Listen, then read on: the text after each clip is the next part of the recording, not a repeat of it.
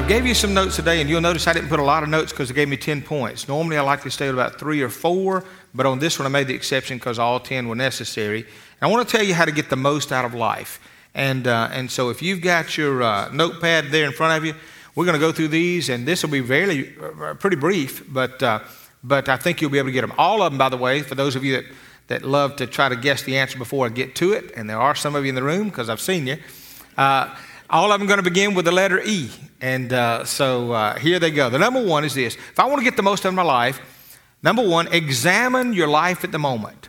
Examine your life at the moment. You'll never know how to get where you're going until you know where you are. You know what I'm saying? It's kind of like the map in the mall. You walk up, I love those little arrows that say, You are here. Well, see, I have to know I are here before I get there. And in life, there are a lot of people trying to go through life with the idea that you know, I'm going to hit the lottery or I'm just going to wind up somewhere where I'm supposed to be. And they've never stopped and said, Where am I now? You know, if I, if I figure out where I am. And so you got to know which direction am I moving and, and where am I at at the moment. And, uh, and, and am I moving toward the direction I want to be at? And, and if we can figure that out, that first question is examine your life at the moment. I think generally many people will start moving when they get dissatisfied. You know, there's, uh, they said there's two ways people change their life. One is they learn enough that they want to, or they hit bottom hard enough they have to. But, but one of those two ways are going to sometimes do the wake up call for us. Number two, exchange all the little options for one big dream. Too often we, we, we spend our life doing this. You know, you, you write a to do list in the morning, you got 40 things on it, and by the end of the day, you did 40 things, but none of them were on your list. And you say, gee, what happened? We chase too many rabbits, chase too many things. We let the urgent move the essential out of the way. You know, this is what I got to do, but all those urgent things made me go chase it. What was it the old hunter said one time? He said, The guy that chases two rabbits misses both of them. And, and it's true. Uh, they taught me in, uh, in dove hunting, and uh, I, I, won't even go there, Larry. Bless his heart. Larry's had all kind of rough time, but he's a survivor. They taught me in dove hunting and quail hunting, especially with quail hunting, you know, because they come jumping up. They said, sight on one. You know, don't, don't, don't panic and just start shooting because three or four flush up. Beat on one of them. And, and when you do that, what it does is at that moment, you're able to at least take one home. Always reminds me that I went, uh, I was quail hunting with a bunch of guys one time. It's true up at Callaway Garden, and there's an older man over there. He's a real old guy and had a dry sense of humor. And so I was shooting up. That was just lucky that day, but I was hitting more quail than anybody out there, probably two or three times more than anybody. He said, Preacher, you, you need to get in the quail hunting business, you know. And he was going on. Well, then I found out the team we were competing against over there, we had 39 birds. And, I, and he said, How you doing it? And I said, I don't know, just put a lead on him and shoot him. And I said, But we got to win this thing because they're buying steaks tonight. Well, they come over to the hill and said, How many y'all got? And uh, we said, uh, How many y'all got? I said, We got 40. And the guy with us said, We got 39. And I said, Hold on. And there was one quail laying up in a tree, just sitting there. And you ain't supposed to shoot him unless they're moving. Well, I shot him. And I hollered over the hill, We got 40. now we're even. That old dry guy turned around and said, Preacher, what kind of lead you put on that one? so, uh, so sometimes, sometimes if they're standing still, you can hit that target a little easier. Let me give you number three. Expose yourself to successful people. And now I don't mean by that, you know, you know, being at their doorstep and, you know, you know, they can't even get their job done because you're there. But I do mean expose yourself to, you can do it in two or three ways. You can do it one way by reading the books of them. I mean, I, if I walk through a bookstore, see a book on Jack Welch, I buy it. You know, I, the reason I buy it is because uh, I know I'm going to get something out of that. Um, Noel Tichy, probably the smartest guy that ever lived. Uh, Jack Welch said this. He said, I thought it was cute. Welch said about Noel, he said, he's the smartest man in any room. that's, that's pretty high credential. Uh, I read everything, everything he's got. Uh, there, there, are certain people that I read because I say, I, I can learn something from them if I'm reading their stuff. And that's one way to do it. Of course, the other way we mentioned to you, and there's two ways. I had a guy last night call me from Biloxi, and he said, Look, I want you to know my business just soars. And he says, and it's because we're on this Excel program. Now, you can get on anything, this or John Maxwell or Anthony Robbins, anybody you want, but, but take it in. You know, you can ride down the road and listen to radio, you can, you can ride down the road and just daydream, or you can learn something. And, and, and so I, I eat and sleep. In fact, I put one of my boys in the car coming back from Daytona a while back, and he called his mom on the cell phone. He said, You got to get me out of this car. I said, Why? He said, I, I swear, it's an endless pit. He said, he said, just when I thought we threw that tape, he's got a case in the back, about 200 of them. Well, sure, I love the ride. But, but what I do is, this is that monthly deal. You get it, we put it in, you listen to it as you're driving. You'll be amazed at how much you'll pick up when you're out of that, uh, even, even when you listen to it on tape, than you do perhaps by being in the room. You say, Well, I forgot that or missed that. And, and you hear it over and over. I had a guy one time that fired a man that said, It's the best thing I ever did. He said, I never could fire people well, and I had to fire this guy. He said, I took your tape, listened to the notes, wrote them all down. It was a deal I did about how to let people go. He said, Man, I went item by item. And then, John, here's the problem. And then, John, and he said, I kept looking down. He said, but it landed it so perfect, and he was fine, I was fine when it's over. Expose yourself to successful people. You can do it by if you know them. You know, if you know the people, learn from them. Um, I've been on the phone this morning. We got on the phone with a guy this morning. He's a great leader. I'm going to meet another one day at 3 o'clock. And, and, and in both those cases, there are people that run corporations. There are people that are really doing it right, and we're dear friends. And, and, and my whole agenda, they say, I got to see you. And the truth is, happened about an hour ago. They called and said, he needs to see you today and wants to see if we can work this out. Sure. And said, I, I want to see them too, and let's make this something happen. And between phone calls, I started writing down some questions I want to ask. Some questions that I know when I'm with him, it's not going to be just, how, how you doing? How's the dog? How's the family? It's not going to be that. When I leave from there, I'm going to get something. And, and it may be something that helps my life in a little area or big, but I want to get something.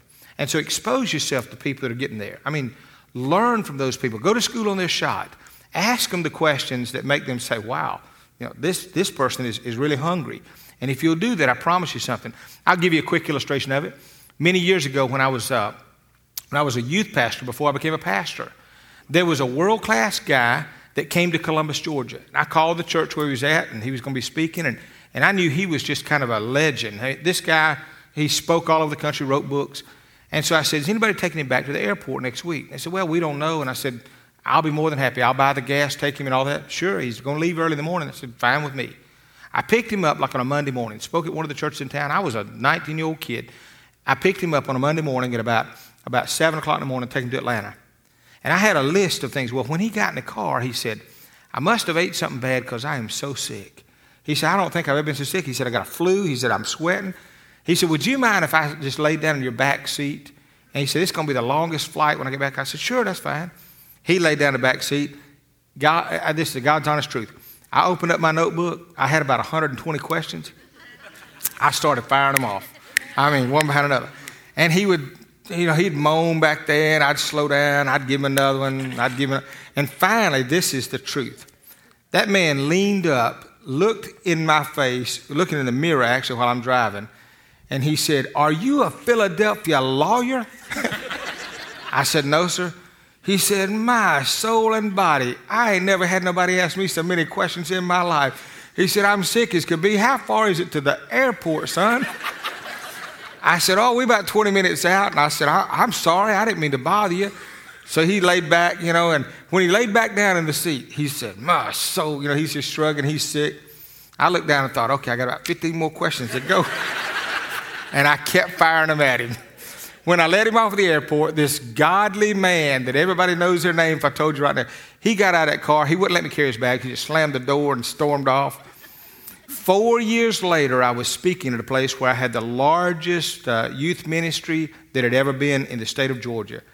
And I look out, and he's standing out there, and he walks up to me. He says, Do you remember me? And I said, Yes, sir. Last time I saw you, you was feeling bad. How you feeling today? He said, I want to apologize to you. I was so ugly. He said, A lot of people ask me questions but don't use it. He said, I realized when I heard you speak today, that man has got a wealth of information. He said, and I guess it's because you're picking up everybody, hauling to the airport or wherever, and getting all you can. And I said, I'm sorry if I seemed rude, but I just knew that was my only chance. You were locked in the car, you had a lifetime experience, you were too sick to beat me off, so I knew we was going places. Well, I tell you, learn from all those you can. Let me give you the others quickly here. Uh, number four, express your, your belief in your dream. There's something about when you say it openly that all of a sudden you're committed. You know what I'm saying? I mean, if, you, if you're going to date somebody and ask somebody for a date, don't think it in your head, no, I'm going to ask him for a date. Go tell everybody that works in the office, I'm going to ask her out. I'm going to ask him. And, and when you do that, you know why? Because once you do it, now they're going to hold you accountable. That's, isn't that true? that's, that's the way you do it. Once you say it, once you set the no, number of the goal, you know, you're in the business, I'm going to make 10 calls today, or I'm going to make five sales this week. Once you publicly declared it, now you're on the line. And what it does is when you express it, it will kind of move you toward it. You'll be amazed at how things will kind of surface when you do. So express it. Number five, expect opposition to your dream. Those folks that think, I got a dream, and everybody's going to say, that is so wonderful. In Southern language, it ain't going to happen. Okay? Everybody that doesn't have a dream for their life is going to take a shot at your dream. Okay? If they ain't got one for their own life, they don't like yours. Somebody the other day made a statement about somebody that I like. I'm going to bring him in here soon and have him speak. And somebody said, Well, he just makes too much money. I never knew that. You know, I, I told you that. You know, I, I remember driving up one day and I bought a little car, a little toy. You know, when you go through midlife, you can do three things. You can chase women. Uh, that's not good. Um, it costs you more in the end, you know. You can wear chains all over, you know, and bear my, bear my chest. Or you can just buy a little sports car. Well, I bought a little sports car. And so I thought that's the easiest way to get through that transition. I walked into a church, guy standing out there. He said, Must be nice to drive a car like that. I should have been a preacher. I said, No, you should have been a better plumber. If he'd been a better plumber, he could drive what he wants. You know? Instead of standing at the door and gripe about everybody else, you know. This is America. There's no lid on your life. You can go as far as you want to go. You know, and, and, and sometimes it amazes me. This is a fact, and you'll see it. And this is a, I love this city, but there's one thing about it that you, that you will battle. They will forgive you for anything except success. Now, you can kill, shoot, steal, and they'll, okay, we'll let you slide. But if you ever try to succeed, get ready. So expect some opposition. That, that's part of it. But, but all that does is make you clarify where you're going and what you're doing. And it determines if you really got it in you to stand when you get there. There's a story in the Bible about King David one time, and, and he was walking out of the city. And, uh, and, and as he was walking out of the city, there was this guy started throwing rocks at him. And, and his faithful servant said, You want me to pull out my sword and cut his head off? And his servant would have done it. And David said, No, he's probably a messenger sent by God to buffet me.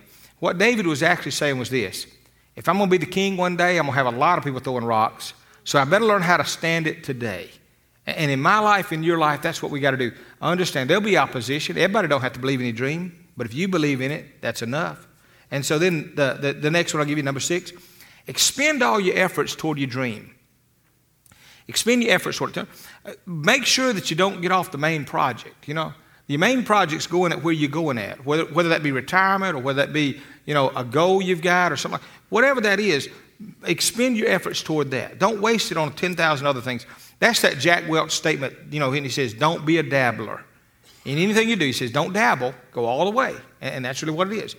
Number, number seven, extract every positive principle from life.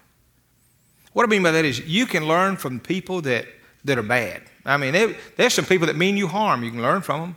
There's some bad experiences in life that's going to come your way. You can learn some. You're going to fall sometime. When you fall, just pick something up while you're down there. You know, the truth is, is if, if, you, if you go through life and you don't learn, it wasn't a failure until you didn't learn something from it. If you learned something from it, then what happened was it was, it was really a success. So extract the principle. Say, what can I learn from this? And when you, when you pull that out of it, you can probably use it down the road. Somebody was telling me this morning, they were doing an interview and they said, Did I go through this right, Pastor? I said, What's, what's the steps? And they told me, and I said, Okay, here, here's what I'd do. Since they said this, this, this, if I were you, move number two to number one. Number three, just take it off the table and don't deal with it yet. Tell them later we'll get to that one. And, and I said, From every one of them, he said, Well, what, you think that was a dead, you know, dead end? No. I think we learned something from it. Next time, you just, you just shift it around. That's all that is. And so you learn from it. Now, number eight, exceed the normal expectations to make it happen. It's that, it's that principle called and then some. Do what they ask and a little bit more. Uh, we got this winter on our staff, got a bunch of them, but the other day, I didn't realize when I came into town, my car was on empty. And, and all of a sudden, he came in and said, My car's broke down and I've got to go to a particular meeting. And he said, I don't have any transportation. I'm trying to find somebody to help me. And I reached in my pocket and said, Here, take mine. He took my car. He said, Really? I said, Yeah, you know, take it and, and, and drive it. I, I don't care. I'm not I'm to be here for another hour or two. He said, Okay. Well, when I walked out that evening, I sat in the car and cranked it up. The tank was full. And I couldn't help but think, there he was. He used my car and went over there. Now, he may have had to get gas because he couldn't get there on fumes. but I'm going to assume that his motive was, I'm thanking him and I did that. That and then some means you do something for somebody and they go a little further. Keith and Mary Williams, some of the greatest realtors.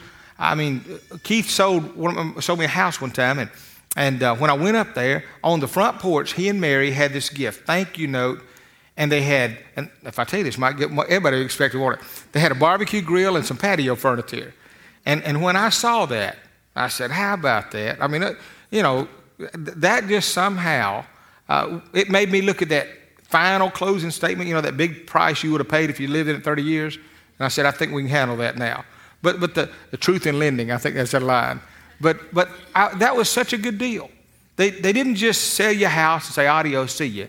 But they put that touch to it. And there's something about when you do that to somebody, they realize this is more than now just a, uh, a working relationship. This can become a better relationship. Uh, number, number, uh, number nine, expel negative people as close friends. Got it? They said, that's going to be hard. You, I was fishing years ago. I've used this illustration before, so you may have heard me say it. I was fishing years ago down in the bayou, and uh, we was down there, and this old guy was there, and we caught some crab. He Put a crab, threw it in a bucket, and put a lid on it. I said, oh, okay. A few minutes later, he caught another crab, picked it up, and he just tossed it over in the bucket, picked up the lid, tossed it in the bucket, but he threw the lid down. And this was like 15 years ago, but that lesson has stuck with me, and I've used it many times. Some of you heard me say it. I reached over and stopped my fishing for a minute, I was going to pick up the lid and put it on a bucket. He said, Bill, you don't have to put lid on it. I said, but I saw you do that, they'll get out. He said, no, no, no. He said, if you got one crab, he said, you got to put a lid on it. You put two, they'll never get out because one crab will always pull the next one down. And I thought, that's the problem with a lot of people. You're working with or around people, the crab's in your bucket. And every time you try to get up, they pull you down. And negative people will do that to you. I mean, they, they're just some people born on the dark side of the moon, baptized in vinegar, weaned on a dill pickle. They ain't never seen a good day in their life. I mean, the doctor spanked them the day they were born and they ain't quit crying. And, and those kind of people, if they're negative people, they will, they will pull you down. I've always said, man, I, you know, I'd rather ride from here to Atlanta with a, with a bunch of thugs that I couldn't trust than to ride from here to McDonald's with a negative person. Uh, I just can't, something about me. The moment I'm with somebody that all they want to do is talk about how bad it is, I just want to think, listen, it's getting bad for me and I got to get out of here. They can poison an atmosphere. I mean, you bring one in your office. It's kind of like the baby in the, in the restaurant. You know, how many babies it take in a restaurant to mess up everybody's meal? Just one. And you bring one of those folks in your office, and you know what they'll do? They'll make it so loud and so poison the atmosphere so bad that you won't even feel like going to work. And so make sure you learn to expel those people out of your life. And then number 10, the last one is this. Extend a, help, a hand to, uh, to those who have a similar dream. You'll find a lot of other people that'll come along, and you'll, they'll be like Jesus did one time. He healed 10 lepers, worst disease known to man, and nine of them walked away and didn't say thank you. But one of them stopped and said thank you. You're going to help a lot of people that don't say thank you and they don't care. But don't let that cause you to miss the one that does. And I often say to people, listen, they'll say, Brother Bill, they're just using you. They're just using you. Can't you see that? And I said, that's all right. I, I can live with that. I would rather, I'd rather be hurt by nine people that have tried to help and, and uh, still help one than to put a wall up and say, I'm not going to help anybody because I've been hurt. And then have one somebody that says, if, if you'd have helped me, I, I believe I could have made it. And so I would rather, I'd, if, if it comes to relationship, if we have a relationship with each other, I'd rather you hurt my feelings than me hurt you. I can get over it if you hurt me.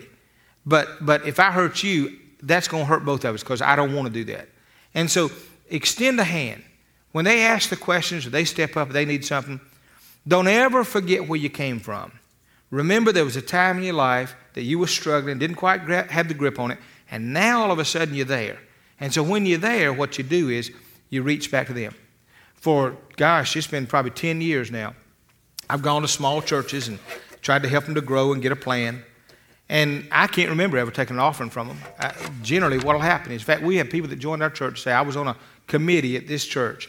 When they gave to you there at that little church I was at, and you gave it back. And didn't tell it the whole church, just told it to the finance committee and said, Y'all take it back. And the reason for that is, I want to say to them, I believe in you. Now, that was my way in my field, but in your field, you can do the same. Somebody's going to come to you with a dream and they want to start off, and your life can help to make a big difference in theirs if you'll say, I'm going to help you. And so, those are the 10 rules I know that'll kind of help you to make the most out of life.